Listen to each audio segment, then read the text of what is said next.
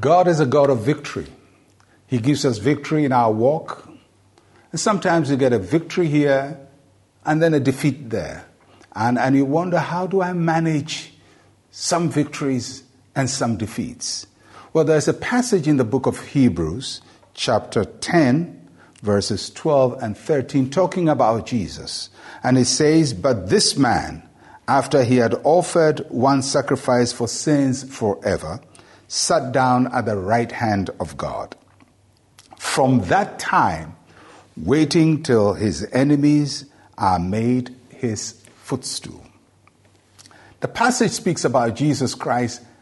After his death and his resurrection, he ascends to heaven and sits at the right hand of the Father.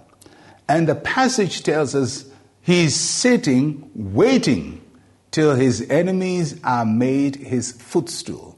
He had had victory through his death and resurrection, but he's waiting for total victory. And that's how sometimes life is. We have one victory, but we wait till God perfects the victory. And for Jesus Christ, there will come a time when Satan is finally thrown into the lake of fire, and that is when total victory comes. But at this time, he is waiting. And that's something very encouraging for us. The, the scriptures tell us that uh, we are seated in heavenly places in Christ Jesus. So not only is he seated at the right hand of the Father, for the believer, we are also seated in him. That means we also wait till God makes our enemies our footstool. And so sometimes waiting for that total victory takes some time. God gives you victory here, and then you go through some bad time, and then you get victory here, because sometimes God solves a problem for you in your health, and then the financial problem pops up. And God helps you to deal with something on your job, and then something pops up in your family. And so you realize you have victory there, and then you have some challenges here. That's what life is. But there is coming a time when God gives us total victory. And he says that the way to enjoy that victory is to learn to wait.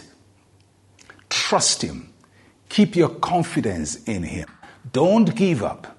Don't have one victory and another defeat and just say, oh, I don't know what God is doing in my life. I don't think there is hope for this situation. He's giving you one victory. You're fighting this battle. Wait on him. He's gathering your, all your enemies, and he'll put them under your foot one of these days. So for each one of you who has a testimony as well as a challenge, you have a song of victory as well as, well as singing a, a war song. Uh, one moment life is okay, next moment it doesn't seem to be okay. Just still s- sit, wait, trust in the Lord, hope in him. And that's what we've been saying throughout this week, that we wait on the Lord.